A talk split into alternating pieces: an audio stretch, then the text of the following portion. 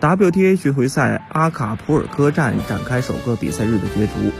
从资格赛中突围的小花王希雨破发大战李智乐两盘，次盘挽救盘点后击败二号种子王雅凡，王希雨赢得金花德比，粉碎王雅凡的卫冕美梦，也让后者连续五场不胜。本站赛事首轮上演卫冕冠军王雅凡和小花王希雨的金花德比，零零后小将王希雨率先进入状态。他开场不久便顺利破发，一度在首盘建立起三比零的领先优势。